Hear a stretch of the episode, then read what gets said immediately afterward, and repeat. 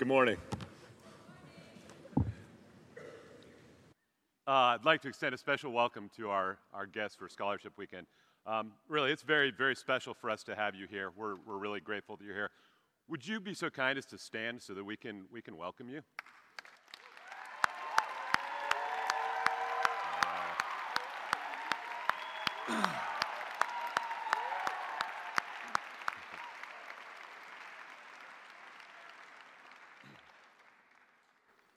Uh, for those of you here for Scholarship Weekend, just a, uh, a quick reminder that at 11:45 p.m., uh, right after chapel, or 11:45 a.m., right after chapel, um, John Plating is going to, to be here uh, doing a question and answer time.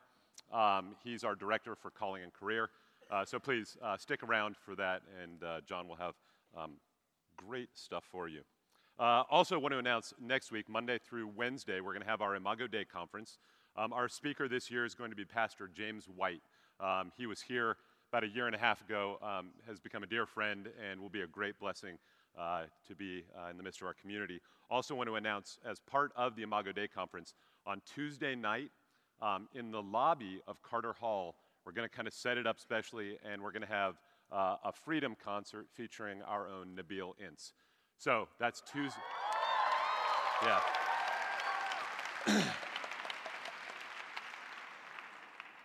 and he told me he's going to bring it. So, uh, eight, eight o'clock in the Carter Hall lobby.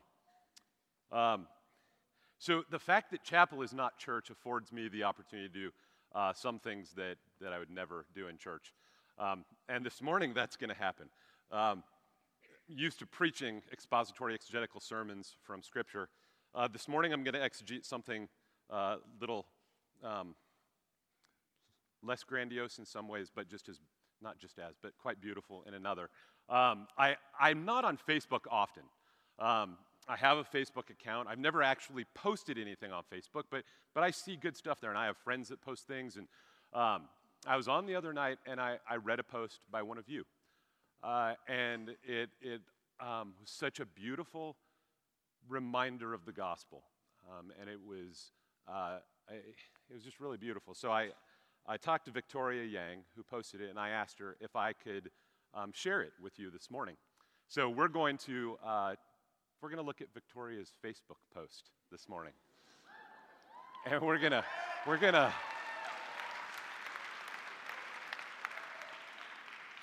We're going to weave some scripture and scriptural truths in there. Um, I met Victoria. Victoria came in um, as a freshman the first year that I was here. I bumped into her early on in the mailroom um, and she was opening a box. And as she opened the box, she produces this large green dinosaur costume. Um, I'm like, Victoria, are you going to wear it? She's like, yeah. So the next morning, she shows up in chapel in a bright green dinosaur costume. Um, I've since gotten to know Victoria, and um, that fits her personality quite well.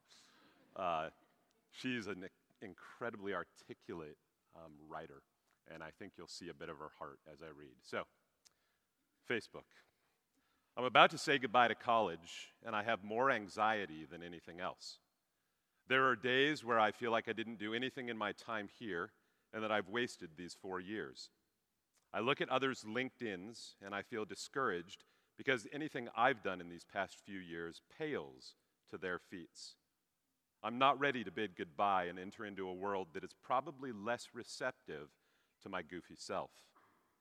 But four years ago, I finished up 12 ish years of speech therapy, and I spent weeks sitting in the speech therapy room with my therapist, practicing the phrase, I go to Covenant College in Lookout Mountain, because I couldn't even say that that well. We also spent a long time trying to get my phone's speech to text to understand me. It had a 40% chance of understanding me. Four years later, my phone understands me 85% of the time, and Siri never fails to give me directions to where I need to go. Hey, Chipotle. I've survived oral presentations, leading prayer and club meetings, internships involving tens of mission trip participants, cold calling, Dr. Horn classes, and article discussions, taking four classes completely in Spanish and getting a Spanish minor, and even screaming across the room in Covenant Chapel. we know what that is. I've been quite apprehensive about job searching because of fears for an inability for others to understand me. But hey, I think I might be fine. I am not defined by my speech. The Father's grace is sufficient, especially in my weaknesses, and He hasn't failed to remind me of that in these past four years. And in return, we've been having the best dang adventure of my life. So if you're looking for someone who may not be your typical employee, hit me up. You may have to be extra patient with understanding me, but I'll work extra hard to compensate for it. Can we pray? Yeah, that's, yeah, that, that's, yeah.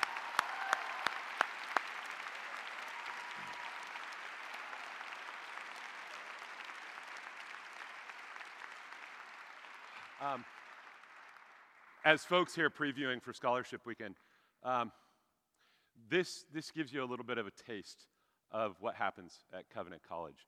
Um, and I think it speaks to many of us uh, right where we are. She starts off by saying, I'm about to say goodbye to college and I have more anxiety than anything else. And I know that's a sentiment that, that's ripe on our campus right now as seniors are looking to graduation. But for those of you who are visiting, I'm sure you're also experiencing that, looking um, the transition from high school to college. And you're feeling that anxiety and you're feeling the, the challenges that come with transition. And transition is hard. Um, even good and exciting change can breed anxiousness. Um, and I want to come back to that in just a moment, but let's move just a little bit here. There are days when I feel like I didn't do anything in my time here and that I've wasted these four years. I look at others' LinkedIn's and I feel discouraged because anything I've done in these past few years pales to their feats. And I do not say this flippantly, um, but this is true. It is not about what you have done, and it is not about what you will do. It is about what God has done in and through you. Most of the things that have eternal value will not show up on LinkedIn. If you've been here and you have loved your brothers and sisters, if you've listened, if you've prayed, if you've challenged and cried with and for others, if you've been the hands and feet of Jesus to the brothers and sisters that God has placed you in community with here, your time has been far from in vain. I'm not ready to bid goodbye and enter into a world that's probably less receptive to myself. And I'll tell you this, graduating seniors, we're honestly not ready for you to go. Um, the idea of you leaving is not something that uh, uh, comes easily, right? Uh, my daughter is 18 years old. She's getting ready to come to Covenant next year. And being very honest, I'm not ready for her to go. But it is what she's been raised up and trained for, and it's what you have been raised up and trained for. And God has plans to use you to further His kingdom and His glory. You will come here and you will go from here as ambassadors to our King. As far as the world being ready for you, for any of us, for that matter, the world is always ready, and the world is never ready for people who will come and walk in and love with the love of Jesus. So, back to this idea of being anxious. Um, Anxiety is tied to uncertainty, right? Anxiety is bred when we're uncertain of the outcome of what lies before us. The Israelites, they were anxious before Pharaoh when they were called to make more bricks, the same amount of bricks, without the straw that had been provided. The disciples, they were anxious when their Savior had been crucified, because neither could see how God's hand was in the unfolding of what was before them. But God was not silent, and He's not silent now. And the uncertainty that's before us dissolves as we look backwards. And that's exactly what Victoria does. Hear this. Four years ago, I finished up 12 ish years of speech therapy and I spent weeks sitting in the speech therapy room with my therapist, practicing the phrase I go to Covenant College on Lookout Mountain because I couldn't even say that that well. this reminds us we don't always know what our brothers and sisters are going through when they're here. We don't always know the story of where they've come from. We don't always know their struggles. But here, what happens is Victoria looks back. We also spent a long time trying to get my phone to uh, recognize my speech to text, had a 40% chance of understanding. But now, four years later, my phone understands me 85% of the time. Siri never fails to give me directions where I need to go. I've survived. But she hasn't just survived. She says, Hey, I think I might be fine. In the face of anxiousness and uncertainty about the future, she looks back. And looking back, she reflects on God's faithfulness, seeing God's hand in the everyday, seeing his faithfulness at every turn in the mundane that's not at all mundane because it's the fabric of our very lives. In classwork, ministry, jobs, stepping out of comfort zones, having fun in community. And as she reflects, she looks back on four years and sees God's faithful hand there, and she's brought to trust in his continued faithfulness. Seen him faithful, and I know that he will be faithful. She says, I think I'll be fine because my God is with me. Now, we stop there for a moment, and, and I'm grateful that we can look back to our own experience. We can see God's faithfulness and his faithful hand in our lives. But to see the full revelation, the full extent of God's faithfulness, we look back a bit further. We look at his faithfulness from the very beginning of time. We look back to where God was faithful to Adam and Eve in the face of their disobedience, where he clothed them in skins, foreshadowing the clothing in righteousness that he would one day bring. He was faithful to Noah, to Abraham, Isaac, and Jacob. He was faithful to Moses, to Israel, to Rahab, and Ruth, and Mary. He was faithful to his son, to his apostolic messengers. And for me, when we talk about faithfulness and we're looking at Scripture, Abraham always stands out. At 75 years old, an, an older man already, right? God calls him to leave his home and go out, and he makes him a promise. He promises him land, and he promises him descendants. At 85 years old, 10 years later, he comes again and he promises him again descendants as numerous as the stars that he could see. And then he backs up the promise by saying, I'm going to promise on my very self. And he there cuts a covenant with Abraham, one of the most interesting and powerful and beautiful pieces of scripture where God has Abraham cut these animals in half. And then God manifests himself and he comes and he walks through the animals. And it's a treaty, a covenant treaty that God is making with Abraham.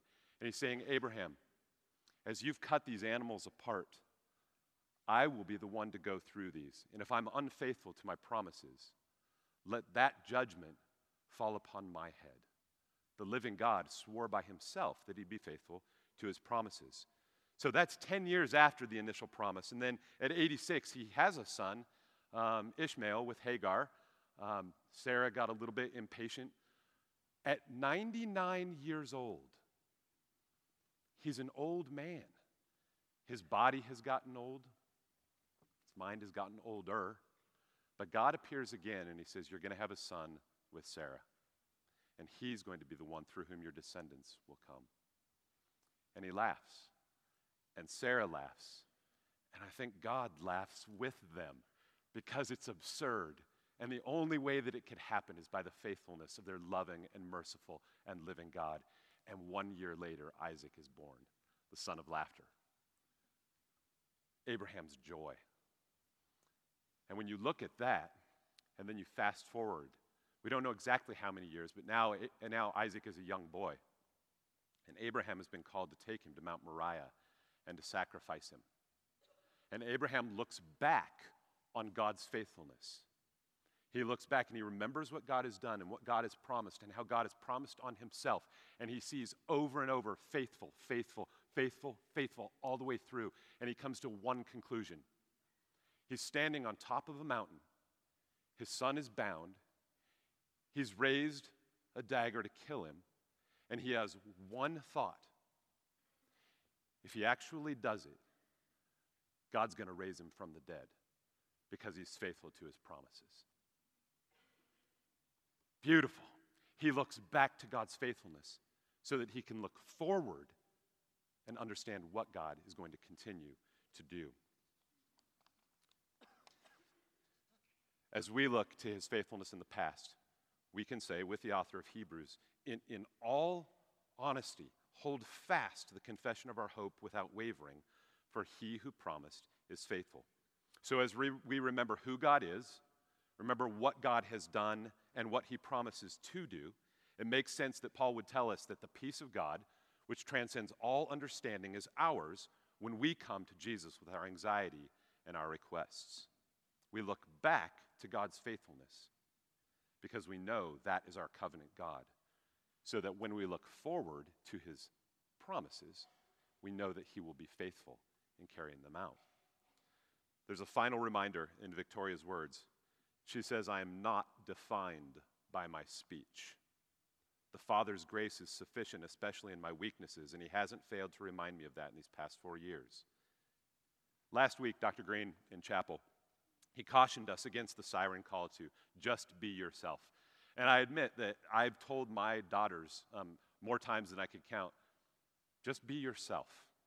And, and I started to unpack what was under that. Like, what, what have I been saying to my daughters when I'm actually saying to them, just be yourself? Uh, because as Dr. Green kind of cautioned us and reminded us, don't just be yourself, because God has so much more for you to be. But what I've been saying to my daughters without all of the words is, is remember who you are in Christ. That's what I've been meaning when I've said to them, just be yourself. And I haven't fully unpacked that with them, but I think they understand that's what I mean. Don't just be yourself, but do know and remember who you are in Christ, because that is what defines us. That is where we find our value. Not in our speech, not in our accomplishments, not in things you see in LinkedIn, Facebook, but in what our Savior says about us. That we are forgiven of our sin by virtue of the price that Jesus paid on the cross, a price that we could never pay on our own. That we are adopted as children of God. He is our Father. That we're brothers and sisters knit together by the blood of Jesus Christ. That our bodies are temples of the Holy Spirit, which lives and dwells in us. That we're new creatures in Christ, that the old is gone and the new has come. And that we are people for whom the grace of God is sufficient. People in whom God's power is made perfect, not in our strength, but in our weakness. And we have life and we have adventure with our God who is with us to the very end of the age, our God for whom nothing can separate us from his love. And then Victoria ends it. So if you're looking for someone who may not be your typical employee, hit me up. If there's anybody out there listening, like in this online or whatever, hit Victoria up. Uh, you may have to be extra patient with understanding her, but she'll work extra hard to compensate for that. I do not hold Victoria up as our example, but instead I do hold the Jesus that she loves up as our hope. In her transparent words, in her fear and ours, we're reminded to draw into Jesus. We remember what he has done and what God has done in our lives and in history we see his constant and abiding faithfulness, and we know that he who has been is he who will be, that his promises are trustworthy and sure. And so we stand, our identity shaped by our Savior. We are people unworthy but loved, fearfully and wonderfully made, and defined by our status as sons and daughters of the King. That is who we are, gathered together to worship our God. And then, and this might be my favorite part of the whole thing, um, she says, Oh, wait, where is it? And in return, we've been having the best dang adventure of my life. Friends, hear that. We hold on for the adventure of truly living. There, there's, there's a difference between existing and living.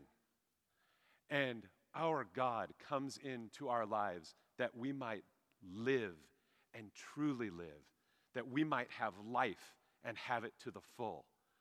So hold on because it's an adventure and it is crazy and it is hard, but it is joyous and it is what we are created for to walk with our Savior and to glorify Him as we do it. Amen? Amen. Let's pray.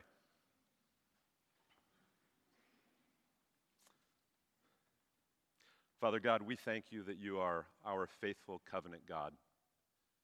We thank you, Lord, that you are the same today, you are the same tomorrow, you were the same a thousand years ago and a thousand years from now. We thank you, Father, that your promises are sure and true, and they are our very hope. Father, be with us today, I ask. May we know your presence. May we know your presence clearly. Um, and I pray that you will give uh, all of the students who are visiting here an extra measure of your grace and your mercy and your peace. Father, be with us as we go forward, and may we, Lord, glorify you even in our weakness. We pray in Jesus' mighty name. Amen. Please stand.